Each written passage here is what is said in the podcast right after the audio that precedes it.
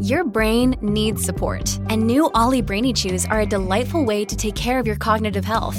Made with scientifically backed ingredients like Thai ginger, L-theanine, and caffeine, Brainy Chews support healthy brain function and help you find your focus, stay chill, or get energized. Be kind to your mind and get these nootropic chews at ollie.com. That's O L L Y.com. These statements have not been evaluated by the Food and Drug Administration. This product is not intended to diagnose, treat, cure, or prevent any disease.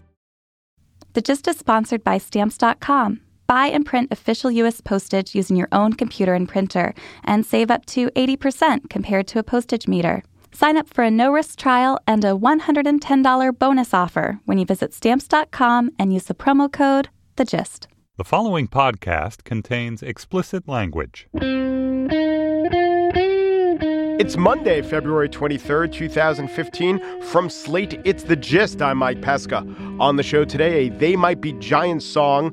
And speaking of transformative art, all right, it didn't win the Oscar for Best Movie, but I thought Boyhood might. And there's something that I really very much wanted to say about it. And by the way, I don't think Boyhood got ripped off for the Oscar. I don't really care about the Academy Awards. I didn't even see Birdman. Birdman might be great. I've just been thinking a lot about Boyhood, and I wanted to lay a thought on you, an insight that might explain why it's a great picture and also why it didn't win the Best Picture award. So, Boyhood is unlike every other movie, and not just because it was directed over 12 years as the cast aged in real time, but Boyhood doesn't want to work like narrative films work. Boyhood wants to work like memory works. This quality made it a slightly different, maybe even unsatisfying upon initial viewing experience because of our expectations when it comes to drama. To paraphrase Chekhov, if you introduce a gun in Act One, it has to go off by Act Two or maybe Act Three. But in Boyhood, they do introduce a rifle and nothing bad happens. They take some target practice because that's a part of some people's lives. There's also a scene where teenage boys do dangerous things in an abandoned house, but nothing bad happens. It's just the things boys do. And it's a weird, disquieting feeling in the movie because of how we've been trained. But in an interview director Richard Linklater had with the Screenwriter Q&A podcast, he explained what he was after. And I wanted the film to feel like a memory. With mine, it wasn't the the storybook headline big moments weren't the things that actually resonated me with me. You know, I think about like high school graduation. Yeah, I remember it. It's boring. You know, you're an extra in a big sea of people, it, uh, all having the exact same experience. You know, so it's not original. You're not in original space. When your first kiss, first sexual experience, none of this, you're kind of in unoriginal territory. But yeah, I was looking for the other little things that were more hard to describe why you would even remember. Linklater was trying to approximate memory, which is why this movie has gained upon reflection more than any movie I could think of. It might also be why it didn't win the Oscar. That Academy Award audience and all the Academy Award voters aren't the upending expectations people. They are the expectations people. They're the caretakers of narrative expectation. They are the authorial voice that Linklater is talking about here. You know, clever works once, and especially in a film like this that couldn't contain any, it didn't want to feel like there was a hand behind it. It didn't, like, score didn't work for this movie at all because it, it just, it felt, there couldn't be a, a hand over it. You had to lose yourself into it and feel like it was your own perceptions not being guided. The Academy is the hand that guides, so it doesn't surprise me that they would less than fully embrace the more subtle, less directed appeal of boyhood. And now, since this is the 200th episode of The Gist, we reflect and we announce a delayed Antentwig and give out a Lobstar. But first, is ISIS Islamic? Yes. And also, that question began with the letters I S I S I S I S. Is that cool or what?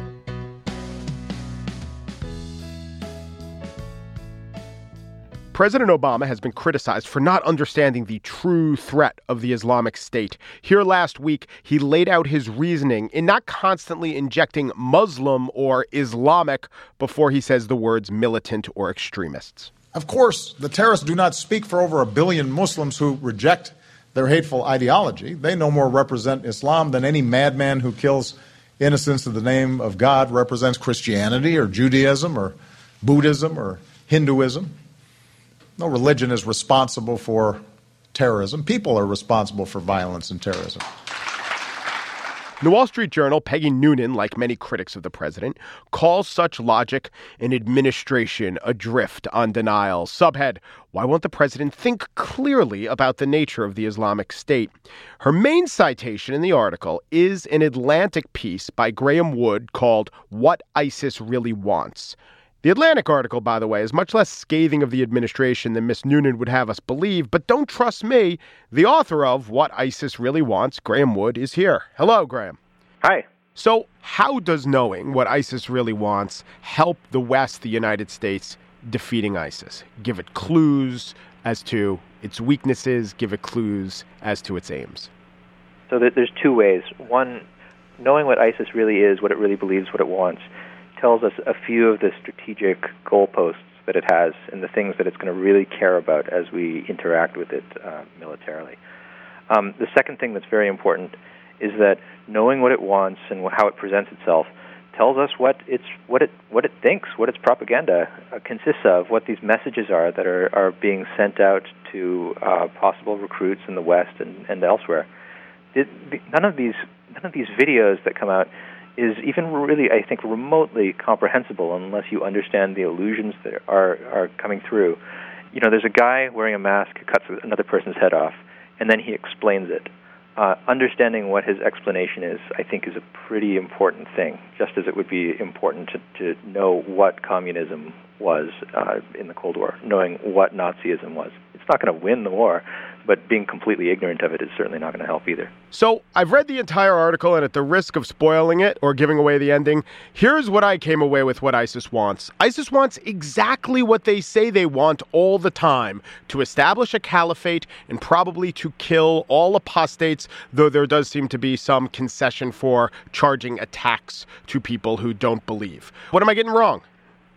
Well, I just say one thing: you can't be an apostate unless you were a Muslim once 1st uh, mm-hmm. uh, so Christians aren't apostates, Jews aren't apostates, and pagans who never converted to Islam aren't apostates. So Christians and Jews get to pay a tax to live under the Islamic State, or they can be enslaved, or they can be killed.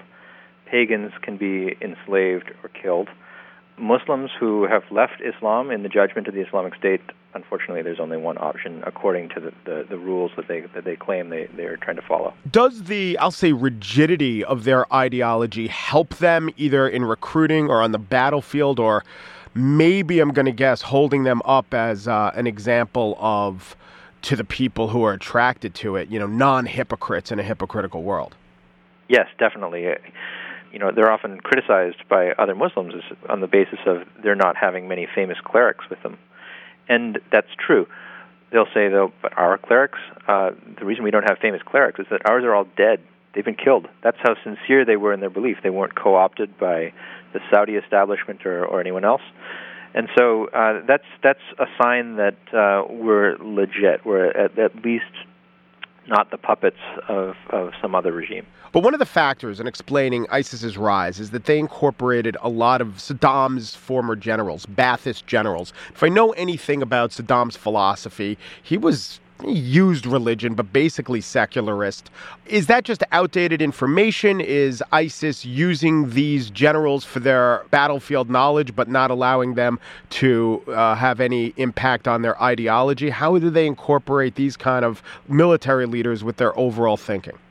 That's an excellent question, and definitely to understand ISIS, you have to understand the ways that they've incorporated elements of the old Saddam regime and just the, Sunni tribal structures. These are people who have been making deals, have made deals even with the Americans in some cases.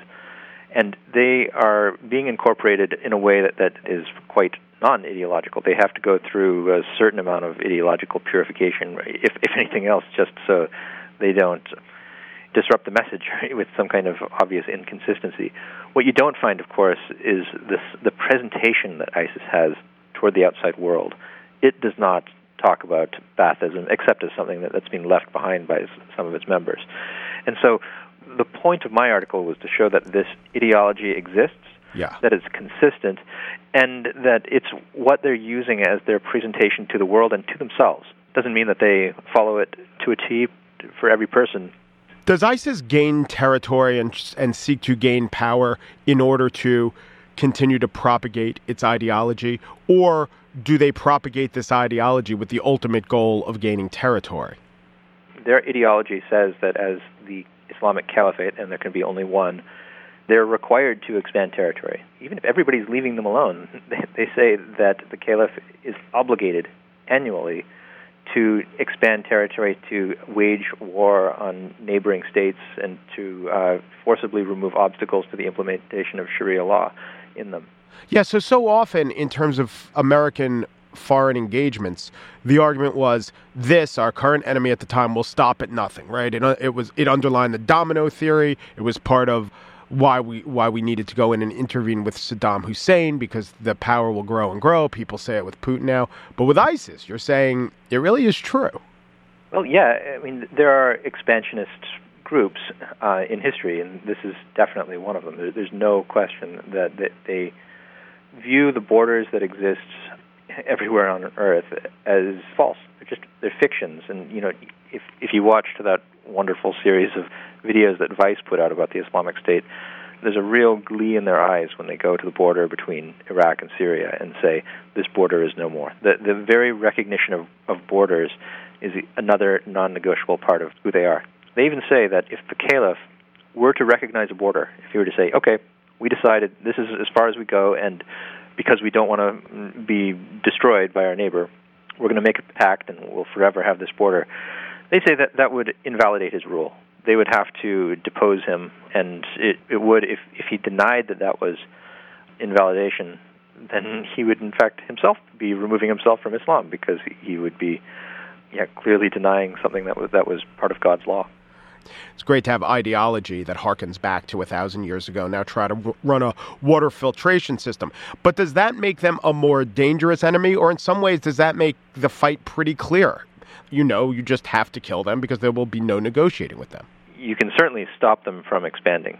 What would really be helpful, I think, in diffusing the, the propaganda is to show that, that although the picture that they paint is of an, a relentlessly expanding Islamic state that's at war with the West, if in fact it's a uh, relentlessly stagnating Islamic state that is really hellish to live in because it's extremely poor, it's ruled under a, a type of rule of law that, as far as anyone can tell, no human civilization enjoys. This suddenly doesn't sound so so attractive what would be attractive, unfortunately, is, is that other narrative of a polarized West versus Islam. And so that explains why the Obama administration takes pains to say we are not at war against Islam, we are not at war against the religion, we are at war against the extremists. And of course, that's a sensible thing to say. What tack do you think the White House should take in describing this fight? If the president is making theological pronouncements, such as these people are not religious, that these people's interpretations of Islam are wrong. It's really going beyond its writ. First of all, the president is not a Muslim, and so why would any of these people care what, what he says is right for, for, for Muslims? He has no authority, I have no authority. That's not a question for, for certainly not for, for non Muslims, but certainly also not for governments. When you were saying that you don't necessarily think that the way to defeat them is to kill them, but you could just show them to be not expanding. The insight I got was ah, so what you do is you hang the charge of hypocrisy on them. If they say we're an ever expanding religion, if you show that actually the people under your rule are withering, that would go a long way, maybe more so than against other groups who would, you know, argue now is the time to retrench and fight harder. I would characterize it as a charge of just simple factual inaccuracy. If, if they say X is going to happen and then Y happens instead, well, then their ability to pre- predict the future is is not as good as they said it was. And since so much of their propaganda is about saying that the apocalypse will unfold in the following way, if their prophecy fails, then there's going to be this moment of cognitive dissonance, and then eventually uh, discrediting.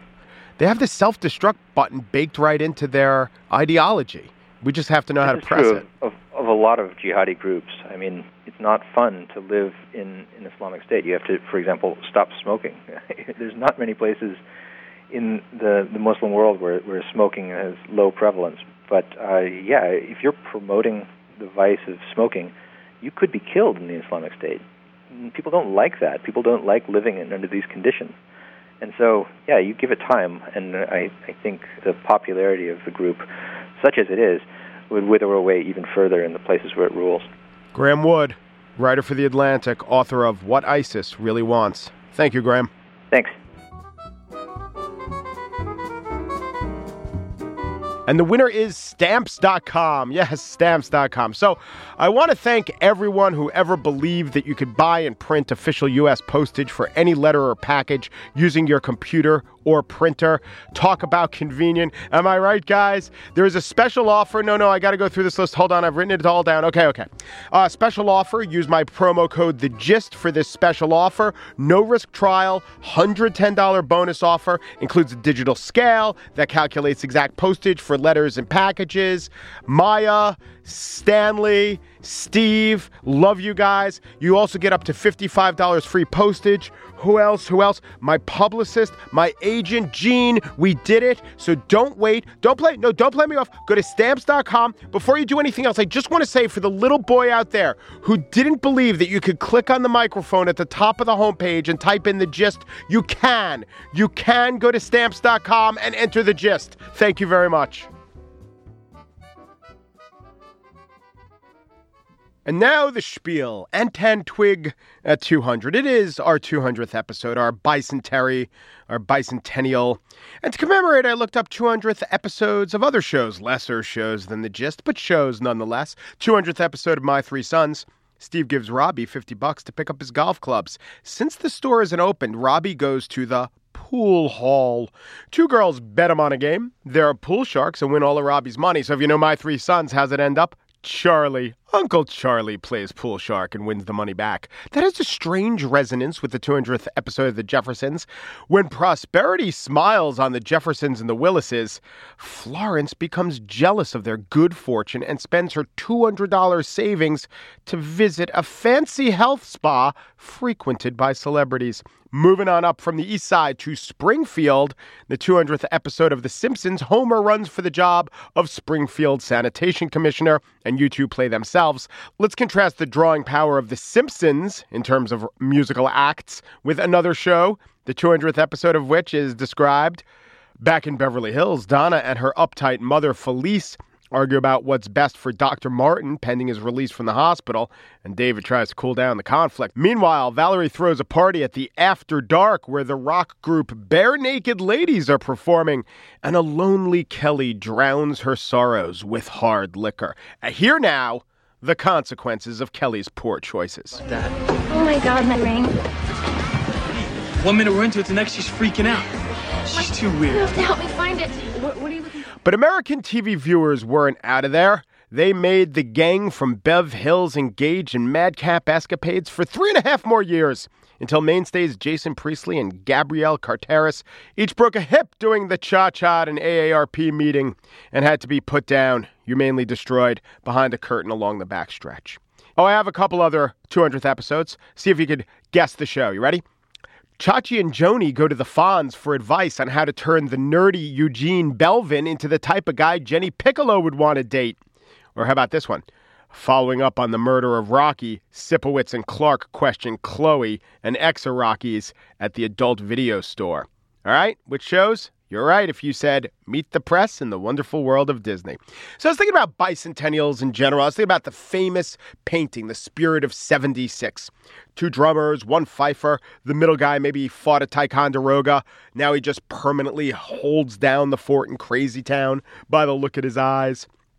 By the way, I looked up some background on this picture. The artist, Archibald Willard, it was his father who was the middle drummer, crazy eye drummer guy. I'll read a little bit about the history of the picture.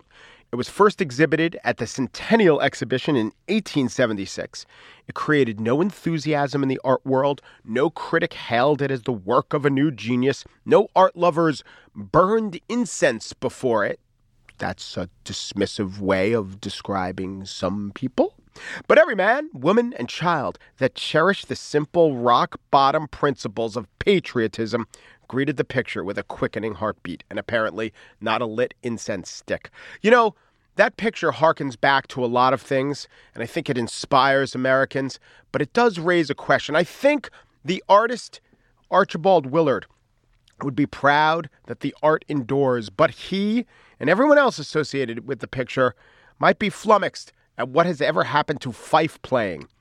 Back then, the fife was in demand. The guy who played the fife was a real fife player. Everyone wanted him to come play fife for them. Cut to 100 years later, when you say the fife, you just think of that picture. Where has the fife gone? Are there so many better woodwind instruments that have replaced it?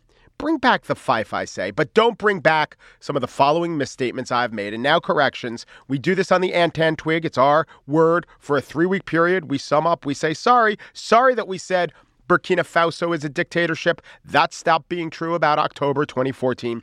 Burkina Faso no longer a dictatorship. I want to thank Jonathan Kulik for mentioning that. I want to thank Kevin Gavim for writing that Black Mirror is not a Netflix series and it's not a BBC series. And in the last sentence of that email, he writes, I love Black Mirror. I cannot check that. Also, this was a mistake that a few people nailed. Cyanide, not arsenic, is the one that smells like bitter almonds. Cyanide.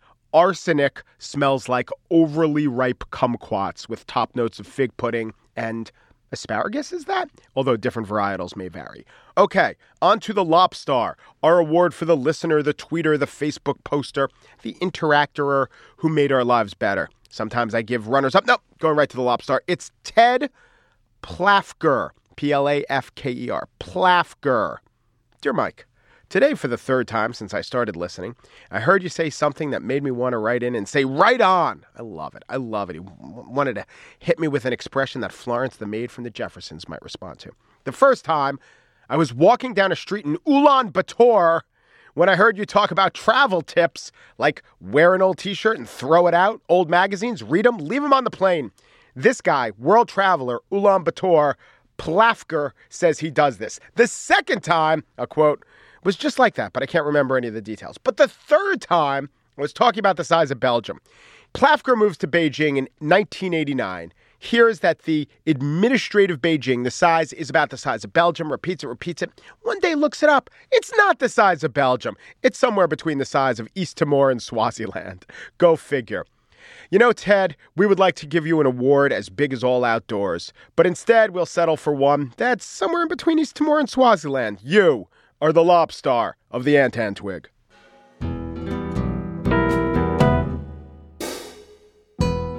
And that's it for today's show. To listen to the show, other shows like ours, ours, past episodes of our show, go to iTunes. When you're there, give us a review. Reviews are really helpful, and I look at the reviews. Slate.com slash just email is a way to sign up for a daily email that tells you exactly when the show is ready, and you can play the show off that email. Yo, the app Yo works in a similar way. Download that app and then sign up for podcast. We're on Facebook.com slash Slate Gist. Just producer Andrea Silenzi was playing darts in a biker saloon. Meanwhile, across town, Gist intern Claire Tennisgetter was yodeling at an all ages club at the very same time. Managing producer of Slate Podcasts, Joel Meyer, was marking his territory by urinating, defecating, scratching, rubbing, and biting trees in a rainforest cafe, while unbeknownst to him, at that exact moment, Andy Bowers, executive producer of Slate Podcasts, was playing Mumbledy Peg in a well lit truck stop. Me, I was dancing in the lesbian bar. Wait, what? Huh? What's that? Oh, I see. That's the name of the new They Might Be Giants song. It's a dial a song song. To dial, dial a song, dial 844 387 6962.